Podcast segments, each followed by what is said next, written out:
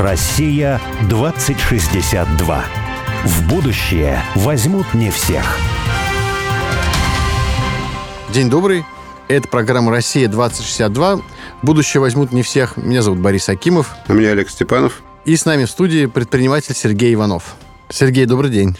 Снова. Привет еще раз. Да. Мы закончили на том, что искусственное мясо и вообще фудтех, они никак не э, будут конкурировать и уничтожать... Э, малых фермеров. Малых фермеров. Сельский уклад. Да, и сельский уклад. Дербанизация. А все-таки тогда вопрос такой, а вот в будущем может, например, э, какой-нибудь небольшой фермер или какой-нибудь небольшой ремесленный такой производитель деревни взять и сам сказать, а я тоже вот растительное мясо делаю свое. А, Можно ли? Это технологически будет трудно. Это такое сложная технология технология. Для того, чтобы сделать это эффективно, тебе нужно будет самому научиться делать ароматику, самому извлекать белок. Это, это очень производство сложное. А если какие-то ингредиенты покупать на ароматику, а что-нибудь свое? Ну, это будет дорогое. Свеклу свою. Дорогое. Нет, ну, знаешь, мобильные телефоны тоже были раньше вот такие огромные, стоили дорого. В растительном мясе инновационная рента находится у производителей белка и у производителей ароматики. 75% себестоимости вот эти два ингредиента. Ты должен делать это сам. Вот я сейчас много времени провожу на Ближнем Востоке. Почему мы туда пошли? Потому что Африка рядом. Почему мы пошли там именно вот в эту зону? Ближний Восток, Африка. Вот, не знаю, читали э, новость? Индонезия запрет на вывоз пальмового масла ввела. Что такое было? Голод. То есть нам отсюда непонятно, что такое еда на Ближнем Востоке и в Африке. Ее будет не хватать, мяса будет не хватать. Вот сегодня 300 миллионов тонн мяса съедается в мире, 300 там с копейками. Есть прогнозы, что когда нас будет 10 миллиардов, его будет 400 миллионов тонн. А есть прогнозы другие, что когда внутри этих 10 миллиардов 4 миллиарда человек будут есть мясо ровно столько же, сколько мы с вами едим, 60-70 килограмм. А сегодня они либо ноль едят, либо этих людей еще не существует. То есть рынок мяса там в 2050 году, потребность в мясе будет 700, 800, 900 миллионов тонн. Откуда его взять будет? Голод, он будет главным драйвером появления новых альтернатив. А все-таки вот если такой прям конкретный э, вопрос от человека, который любит поесть, так вот ваше растительное мясо, оно из чего сделано? Оно же, например, разные какие-то есть ну, вообще вот в мире белок, примеры? Белок, наш, наш белок, основа белка соевый белок, мы добавляем еще рис и горох. Для того, чтобы аминокислотный состав сбалансировать, у нас аминокислотный состав а, идентичен рекомендациям ВОЗ по идеальному белку жиры. Это смесь кокосового, подсолнечного и рапсового масла. Тоже сбалансированный жирно-кислотный состав. Никаких там насыщенных, никакого холестерина и прочее. Э, добавляем B12, B7 витамины. Добавляем туда... Там нет, в сравнении с традиционным мясом, там нет гемоглобина. Зато есть пищевые волокна. Пищевых волокон нам не хватает. А свекольный сок добавляете? Мы карамельный корь... Не, мы не свекольный сок, мы карамельный колер используем для того, чтобы такой, ага. при зажарке, он, они в замороженном виде, они такие светлые у нас, а зажаривается, и он такой как бы цвет прям приобретает котлеты домашние. И ничем не отличается от вкуса натурального мяса? Не, ну, наверное, есть какие-то, все равно можно видеть, но вот в блюдах, в бургере, в фаршированном перце, котлетки какие-то, большим трудом вы отличите. И не надо, ты здесь, как бы, опять же, не надо бежать за вот полной идентичностью. Это просто вкусная еда. Вот мы как в, в нашей парадигме, мы хотим создать альтернативу вкусную чтобы ты не говорил себе, я это ем, потому что я там забочусь о природе, я веган или вегетарианец, я это ем, потому что ем, я там, не, не, при... да, не вкусно, потому что да. я не могу мясо, uh-huh. да, или мне невкусно, да. да. Нет, это должно быть вкусно, бескомпромиссно. Вот это как бы наша установка с самого начала в этом проекте. А скажи, Сергей, а вот, э, ну, может, она немножко попсовая тема, но вот сейчас э, часто противопоставляют вообще вера в Бога и наука. Да, вот как у вас это укладывается все? А кто противопоставляет? Ну, есть такие. Ну, не будем показывать пальцы. Нет, ну, да. очень много блогеров, э, популяризаторов науки, ученых, да, которые говорят о том, что... Ну, ну да, конечно, даже YouTube какой-нибудь включить, там полно ну, каких-то шоу, там священник э, говорит с каким-нибудь там биологом, и вот там... А, ну да, да, да, я да, знаю, да. ребят. Ну, ну, к сожалению, ну... Бог бы... сотворил мир или там взрыв произошел? Или то и другое. Есть огромное количество великих ученых, для которых этого вопроса не существовало. И против этих блогеров, в том числе с э, степенями учеными, можно выставить даже сегодняшних современников с не меньшими степенями. Я давно понял, что мне неинтересно доказывать неинтересно спорить вот о существовании Бога. Интереснее другое другая тема, в смысле, а как вот прийти-то к нему? да, как свою жизнь-то построить так, чтобы одесную-то оказаться? Вот это, это, это другого просто размера, масштаба и вызова вопрос. А ну вот вы к вере пришли какой-то уже во взрослом жизни или это с детства как-то было? Ну, у меня семья религиозная, да, и всегда она как-то была вера. У меня примерно относительно недавно пришло осознание того, что вот во мне, ну, вот есть какая-то, не знаю, стержневая часть меня. И вот она мне дает силы, там, не знаю, энергии по жизни двигаться. Я где-то года три, наверное, четыре назад я просто вот осознал, что вот все доброе, что во мне есть, оно все из деревни. Но пришел во взрослой жизни. Вот в 2003 году и случилось. Так прям вот какой-то один день или там какое-то событие влияло? Ну, нет, я просто, я слишком рано стал руководителем завода. В слишком раннем возрасте. Мне было 25 лет. И мне крышу снесло почти основательно. Вот я как бы на второй год вот этого процесса, как это, медные трубы, да, называется. Мне с женой очень повезло. Мы 22 года вместе живем. И вот она начала молиться за меня и потихонечку привела, в общем, в храм я понял, что вот, вот как бы веревочка, за которую надо ухватиться. А крыша снесло, в смысле, просто от такого от восторга от собственного успеха, что ли? Да, ну, просто когда ты, ну, когда тебя несет, ты разрушаешь все вокруг. Mm. И себя разрушаешь, и близких разрушаешь. И когда тебе там сестренка говорит, я вот, ну, она через год там, я вот тебя так, так видел, я как поверить не могла, что это мой брат. Ты так об этом говорил вот так-то, ты об этом так-то так -то говорил. Ну, ты это понимаешь, ты, ты в принципе, это, глаза-то есть, ты, ты чувствуешь, что что-то не то с тобой происходит. Но Мир, это мира вот... в душе нет. Угу. Да. И ты вот, когда ты попадаешь на это дно, и вот оттуда потом как-то отталкиваешься. Но это вот, э, видимо, начинает в голове, все начинаешь мерить эффективностью, в конце концов, да, и семью эффективностью, и что-то нужно добиться эффективного, да, в своей жизни эффективного, и в жизни семьи, не только в бизнесе, да, и такая вот... Э, Разрушительная энергия. Такая. Fast life, то есть ну, такая не, я, я, быстрая, эффективная была, жизнь. Вот, как, у меня постоянно вот этот поиск, я здесь что делаю? Вот что я здесь делаю? Вот сейчас в жизни. А дальше, хорошо, ну, как бы Бог-то существует. Я в это, я, меня никогда даже не было ни малейшего сомнения. Но как бы, а для меня, вот он, он же где-то сбоку, наверное. Я вот потом к нему, ну, повзрослею, поживу, поживу, а потом вот начну Есть возможность уже, да. отложить этот поход. Да, да, да. У меня были, были такие иллюзии. Ну, как-то оно, не, слава богу, оно вот тогда случилось. Я не знаю, Олег, у меня нету этого вообще даже проблемы выбора. И близкие, которые... Ну, Хорошо, мне на самом деле тоже не очень интересно. Я подумал, может быть, радиослушателям будет интересно. Мне тоже оказалось неинтересно. К другому вопросу. Я могу, могу, могу Я, знаешь, тебя хотел еще помучить по поводу традиции и такого инноваторства, да? Есть противоречия, например, вот твои предки, ты говоришь, у меня в семье пели, да? Я понимаю, что вот фольклор любой, не только музыкальный фольклор, но и даже вот ты смотришь, например, на дом, да? Я недавно смотрел такой фильм «Я селяне», «Пастораль» называется. И там вроде бы деревня грузинская, и приезжает туда квартет классической музыки, ребята порепетировать, ну, пожить в деревне, там, на свежем воздухе. Понятно, что это противоречие некое между такой простой деревенской жизнью, которая все время там они что-то делают, там, что-то пекут, что-то строят, работают там в полях, да, и ребята сидят на балконе, там, играют на альтах, там, на, на скрипке и так далее. Есть в этом противоречие, но меня прям заворожила такая вещь. Там такие ворота кованые, очень красивые. И даже вот эти деревенские люди, ну, это уже Советский Союз, там, да, 70-е годы, эти бы люди эти ворота никогда не сделали, даже при их деревенской жизни. Мало того, эти ворота все время пинаются. Грузовик выезжает, сшибает створку этих ворот. Эти ворота грязные, они уже погнутые. Смотришь на лестницу этого дома, там балясины, и вот ты понимаешь, эти балясины, они вот еще есть, да, но к ним такое отношение, что завтра их уже не будет. И вот даже вся жизнь противоречит созданию вот таких удивительных, сложных, красивых вещей. А почему такая жизнь? Ну, потому что это такая вот быстрая жизнь, где ты себе не можешь себе представить, что кто-то берет...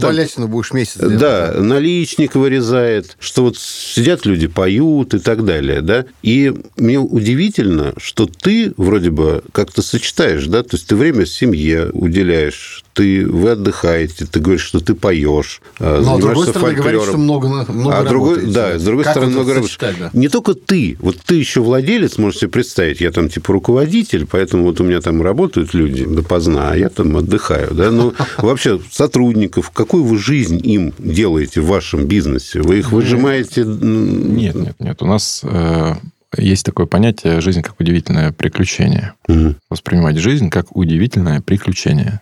Если ты, как бы вот в этой модели самое э, важное, это вообще вот внутренний азарт к преодолению дискомфорта. Потому что наша жизнь, она состоит из дискомфорта. Мы делимся, с одной стороны, нас тянет полежать, и как-то там отдохнуть. А с другой стороны, мы понимаем, что вот только преодоление, оно тебя и делает сильнее. И вот какой-то прогресс в твоей жизни что-то появляется, когда-то вот ты что-то вот как бы, что-то, что-то, что ты сделал, дискомфорт какой-то преодолел. И вот когда при взрослении жизнь приходит, ты начинаешь по-другому относиться вот к этой части, к дискомфорту. Ты азарт начинаешь испытывать, потому что, понимаешь, это-то и есть жизнь. Она вот, она там, потому что лежать, это ты как бы... Ты Но себя, медленная жизнь, это не обязательно лежать. Да? Нет, нет, нет, я про другое говорю. Ты просто очень, мне кажется, упрощаешь деревенскую жизнь, где вот там лежат, знаешь, у меня... Не лежат, конечно. У меня прабабушка и бабушка... Я говорю, наличники, ну, когда вырезают, ну, они при этом... например, она... Это для меня вот образ такой ярчайший, на которого я хотел бы быть похож. Она прожила до 92 лет. Она день начинала с солнцем и заканчивала с солнцем. На огороде постоянно, постоянно трудилась. Но абсолютно жизнерадостный человек. Он пела, плясала, то есть пост там встречала, такой как бы внуки, друзья детей, друзья внуков приходили, они не, просто ну, вот, как оторваться от нее не могли. Чему это противоречит? Ничего не, не противоречит. Она что... находила время для того, чтобы петь. Петь, да, петь, плясать, получается. Петь, плясать, научиться петь, научиться плясать, в конце концов, да? Ну, это как-то все было между делом, да. Все это было между делом. Ты говоришь... А ты находишь время? время для того, чтобы петь? Ну, как-то иногда нет. Ну, я вот ну, ты я не умеешь? репетирую. Ну, я, я, я сколько уже? 11 лет пою в церковном хоре. Я в университете начал заниматься фольклором. Хотя, ну, вот в моей среде, в моей семье все, все поют, очень много поющих. И, ну, для меня это было всегда такая скучная какая-то, ну, это вообще неинтересно, как застольно какое-то... Старики там, не Многоголосие, да-да-да-да-да. Ну, даже не старики. А когда ты уехал, там полгода не пожил, и тебе как-то начало тянуть, что-то раз там ты и встретил еще ребят, которые изучают песенное творчество твоих предков. Вот это для меня был шок. То есть я зашел в, в аудиторию Новосибирского университета, и в ансамбле включили, разбирали запись с деревни родом от, от моего отца. А, а для них это любимая деревня, Архангельская, Читинская область. Вот и как-то я начал, в общем, фольклором заниматься. Тогда вот у меня там традиция, она вокруг этого, наверное, так или иначе всю мою жизнь. Я, я фольклор очень люблю. А семейскую песню хотя бы куплетик можешь Спою. нам спеть? Сейчас спеть? Да, сейчас, сейчас, да. Уралом и за Ярякой, он и там казак был и моя ладой, а и там казак был моя водой, он раз молодый молоденькой, низко запел. Ну, как да, но ну, ну, доказал, что все-таки находишь время явно петь. Не, не, ну, как бы как, у каждого свои. Ты же понимаешь, что ты нужно переключаться. Оно тебя и силы добавляет, энергии добавляет. Но для меня работа это самое мое интересное дело, если честно. Тут я пытаюсь ответить, ответить-то тебе. Mm-hmm. И нас окружают такие, для кого работа это, это и есть дело. Это не трудогольство, вот трудоголики нам не нужны. Вот как бы работаю серьезно, вот так пашу. Нет, нет, нет. Ты найди время. Про семью, например, почему важно? Почему вот этот баланс рабочего времени, рабочего и, и личного времени? Мне кажется, это вообще ошибочная концепция. Когда ты проводишь границу между там, я вот сейчас работаю, а вот сейчас я отдыхаю. Нет, ты как бы на работе не забывай про близких своих. Особенно сейчас, когда можно написать. Особенно, если что-то важное есть. И когда ты домой ты приходишь, ну, понятно, что ты... Ну, а, а что ты в выходные делать? Ну, ты будешь думать о работе. Как, ну, не надо этого стесняться. Ну, то есть некий образ жизни такой, да? Это, образ есть, жизни, это да? есть удивительное приключение. Это и есть удивительное приключение. А если тебе еще работа дает смыслы, что ты что-то большое делаешь этой работой, оно тебе и силы, и энергии добавляет. Что мы сейчас делаем? Да? Мы, ну, например, там в инновациях. Например, давай я вот об этом тоже расскажу. Про науку и традицию. Я сейчас, секундочку, вот ты затронул тему такую, которая для нас на самом деле важна, и у нас есть же люди, которые вроде как умерли, хотя мы не, не верим да, в том, что они умерли, все живы для нас. И есть люди, которые для нас точно живы, и среди них, например, такой Александр Васильевич Чаянов, и в своих трудах он писал о том, что капиталистический уклад, такой как бы эксплуатации наемного труда, он не единственный и он все равно в жизни соседствует с другими укладами Классно. твоей ты, же жизни. Ты мне прям мостик даешь на, и, на что я хотел рассказать. И он говорил о трудовом укладе. Он говорил о трудовом укладе, конечно, в крестьянской семье прежде всего, но он вообще, когда писал свою утопию, да, путешествие моего брата Алексея в крестьянскую страну утопию, он говорил о том, что вся страна фактически перешла на трудовой уклад. И трудовой уклад – это когда как раз то, о чем ты только что говорил, когда в жизни человека труд отдых семья, работа, они переплетаются в очень сложном балансе, да, э, которым он сам, в общем-то, руководит. Да, да? Это, в этом цель. И, и он считал, да, он считал, что за этим будущее, что в принципе в идеале вот труд, он должен быть такой, жизнь должна быть такая, которая вот похожа на такой вот трудовой уклад. Ну, как в жизни крестьянина традиционной, да, у него же не было такого разделения. Сейчас я работаю, а сейчас да. я отдыхаю, да. Вот здесь семья, а вот здесь я ушел на работу. На это все переплеталось в разное время года, там, ну и так далее. Да? Ну да, это иной уровень мотивации при этом. Да, и я как раз вот, да, даже недавно в статье вот писал о том, что современное планирование, современное производство гибкое, оно, наверное, уже даже позволяет более гибко подходить вот к этим вопросам, да, даже для наемных сотрудников. Я про другое, ты, mm-hmm. ты про уклад начал говорить. Я такая интересная вводная. Опять же, про прогресс, про ученых. Почему мы с учеными очень дружим? Просто в какой-то момент осознали, что мы без них вообще ничего не сделаем. Mm-hmm. Вот вообще, вот если мы инновациями занимаемся как фактор выживания, тогда инновации разные просто бывают. Есть инновации креативные. Это вот когда креатив, нужно придумать что-то вот как-то креативно упаковать. В IT очень много вот именно такого, такой природы инноваций. А есть инновации, где ключевое – это глубокие предметные знания о материи. Вот то, чем мы занимаемся, нам в материю надо нырять на уровень клетки, на уровень ДНК. То есть это вот понимание туда. А там как бы без ученых вообще никак и никуда. Что мы обнаружили? Интересную вещь обнаружили. Во-первых, мы уже почти 25 лет ведем исследования. У нас все там кандидаты тестируются. И тема, которая нас интересует, это эмпатия. Вот как бы насколько человек эмпатичен, насколько он способен сопереживать, сочувствовать, слышать другого, вот как бы сердцем от, откликаться на боль другого человека. И наши исследования исследования дают цифру, которую недавно Аузан э, вместе с э, какой-то российской венчурной компанией, по-моему, инвестировал. Или, или веб, РВК, или кто-то, да, или, или веб финансировал исследование. Они провели тоже исследование. Он назвал это Россия К коллективная и Россия И, Россия индивидуальная. Он сказал, что 75 на 25. Россия К, 75, Россия И, 25. У нас ровно такие же цифры. То есть у него там выборка была, там, у них, по-моему, тысяч 10-15 человек, у нас выборка под 300 тысяч человек. Совпадает. В России 75% это Россия К, или мы это называем эмпатично-общинная. Как бы для людей эмпатичное общинное начало важное. Что важно понимать от этой цифры? Получается, что в рыночной экономике, в свободном рынке, они абсолютно не конкурентоспособны.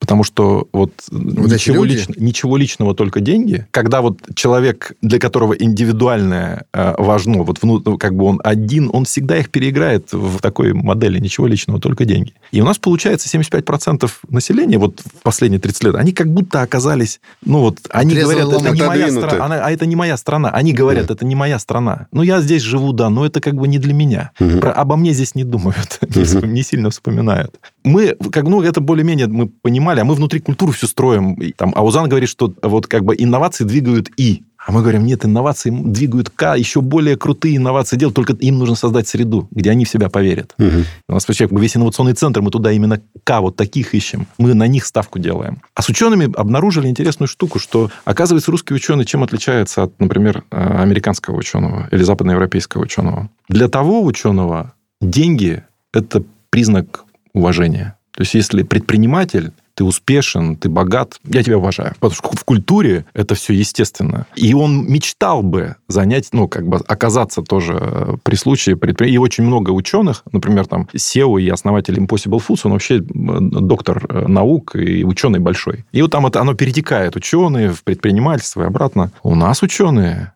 не уважают предпринимателей. Деньга, ну, к людям, которые вот это как бы это... Они подсознательно в поединок вступают, если ты с ними начинаешь разговор с базой материальной. То есть я тебе даю контракт, а вот ты, пожалуйста, ну-ка его исполни. И он как бы, он, он включается, он тебе докажет, что ты, он умнее тебя, что он больше тебя знает. А ты без шанса, что ты в этом поединке выиграешь, потому что на этой поляне больших вообще тем, они глубже тебя понимают. И мы просто, мы, мы когда это осознали, мы, ну, во-первых, нам было что показать, рассказать про себя, что мы другие немножечко. И мы вообще просто убрали, то есть мы вокруг идей стали строить отношения с нашими учеными, вот с теми, с кем мы работаем. Во-первых, мы обнаружили, что у нас есть большая наука, по-настоящему большая наука. В биотехе, там, в энергетике, в материаловедении. Вокруг биотеха, например, особенно. У нас там два научно-технических совета. У нас 10 академиков э, в наших НТС работает. Мы, ну, наверное, со всеми учеными в стране, кто что-то умеет делать в биотехе, мы со всеми работаем. И почему мы с ними так дружим? Потому что мы понимаем, только от них зависит вот их интеллектуальная ресурсность, способность ее, ну, не просто заказать что-то. Он должен поверить, что для него это задача, что он какую-то... Для него идея тоже важна. Он ровно такой из этих 75. Для них идея важна. Для чего? Зачем? Почему? Вместе с чем? Ну, оказаться в инновационной среде скорее, да? да и нет, нет. И, и идея какая? Во-первых, как ты это делаешь? Они приезжают к нам, там, например, в Алексеевку, они понимают, что мы немножечко другие русские предприниматели. У нас ничего нет за границей. Вообще ничего нет за границей. Никаких активов, никаких счетов, ни, ничего. Вы Мы... знали. Вы все знали. При... В наш инновационный центр, когда приезжают ученые, они понимают, что это сделано для людей, как, как для себя, для людей сделано. То есть там бескомпромиссно с точки зрения стилистического совершенства, с точки зрения инвестиций, как это организовано. Они понимают, что что-то мы, правда, хотим что-то создать, планируем. И с учеными мы вот как бы мы уважительно к ним относимся. И, и это дает плоды. Мы, например, сладкие белки сделали. Ну, то есть там наша компания, в которой мы эту тему подглядели в Израиле, они там 4 года путь этот шли, мы его за полтора года э, прошли. Это быстро, это по-другому, это интересно, это вдохновляюще. Идея какая? А вот идея это, это интересная Ты статью недавно писал про устойчивое развитие, про ESG, вот про вот это все. Идея недооцененная мне кажется, у нас в стране. И она никуда не исчезла, кстати. Вот со всеми последними событиями можно сказать, что все это просто замели под стол. Это факт. То есть это просто подтвердило, что там все это, это просто скорее манипуляционная какая-то повестка была. Но проблема-то не ушла никуда и климатических вызовов, и вообще просто спасения планеты, еды, голода, экологии, климата. Никуда это ничего не ушло. И вот когда ты ученому приходишь и говоришь, что у нас какая идея, а нам надо создать наш образ идеального, например, в сладких белках, мы хотим создать продукт, который снимет человечество с иглы сахарного диабета. Вот как бы, вот замах какой, да?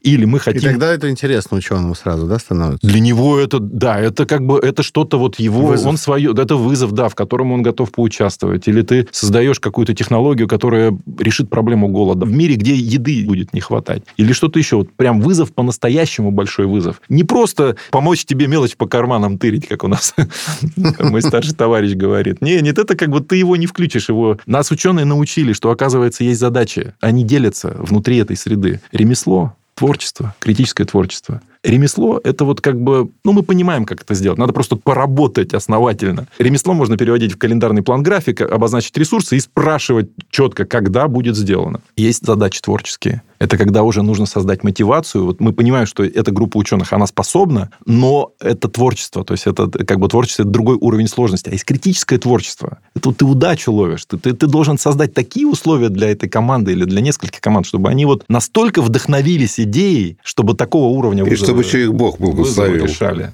В том числе, дальше... чтобы с небом это было все со, состыковано. Конечно, конечно, конечно. И это все, ты говоришь, прогресс и ученые, и это все очень взаимоувязано. И как бы если бы мы, например, про время, вот когда мы говорим про стратегию, мы говорим о том, что время, как древние греки, для них время существовало в трех измерениях. Это хронос, это последовательность событий во времени. Это цикл, способность видеть закономерности в прошлом. А кайрос – это точка перехода на новый уровень. Кайрос – это тот случай, который тебя переводит на новый виток развития. И вот увидеть этот кайрос, это как у Высоцкого есть. А случаи летают словно пули, слепые, запоздалые, шальные на излете. Одни под них подставиться рискнули, и сразу кто в могиле, кто в почете. Вот есть тот кайрос, вот часто это просто человек, который тебе по жизни встретился, и вот ты одних ты пропускаешь просто, а со вторыми останавливаешься и берешь вот этот, подставляешься под этот случай. И дальше либо переходишь ты на новый, на новый виток или нет. И вот как бы поиск вот этого случая в критическом творчестве это, это только так, да. Это вот стечение какого-то огромного количества микрофакторов. Так вот, вовлечь ученых в то, что ты дать им, ну, вот показать им о том, что ты делаешь, что ты не мелочь по карманам тыришь, что, что ты, ты что-то большое создаешь. Я вот еще, важно. кстати, вспомнил сейчас э, тоже еще одного важного такого для нас человека, Николая Федоровича Федорова. Да, это такой философ, русский космист, который жил в конце 19-го, ну, в начале 20 века он уже умер. Он тоже был такой православный, абсолютно традиционный человек, там со святым митрополитом Филаретом переписывался, там, Достоевским, Владимиром Соловьевым, но он считал что вот эта заповедь «наследуйте землю», она обязывает человека гармонизировать все вокруг него. Да? То есть не просто что-то охранять, а заниматься именно гармонизацией. И он считал, что наука, ну, в частности, там, в сельском хозяйстве, например, она должна научиться управлять погодой, метеорологией, да, для того, чтобы справиться с голодом. И вот для него это очень важные такие вещи были, вызовы, как ты говоришь, да, что человек, он не должен ну, заниматься просто охраной окружающей среды от собственного воздействия, да, то есть окружающая среда, она на самом деле приходит в дисгармонию без человека, а человек, он, наоборот, на нее должен учиться влиять и при помощи науки, инновационной науки в том числе. Поэтому вот то, чем вы занимаетесь, мне кажется, нас имеет такой фундамент. При входе в научно-образовательный центр наш, вот в инновационном центре вот есть корпус, где мы занимаемся образовательными учебными программами, и где у нас учатся наши студенты, приезжают. Так вот, при входе цитата Федорова. Mm. О, ничего себе. Не для себя и не для других, а со всеми и для всех. Ну, Сергей, спасибо. Да. Это отличное завершение нашей программы. Огромное тебе спасибо и успехов да, э, спасибо. вам в вашем труде. Россия 2062.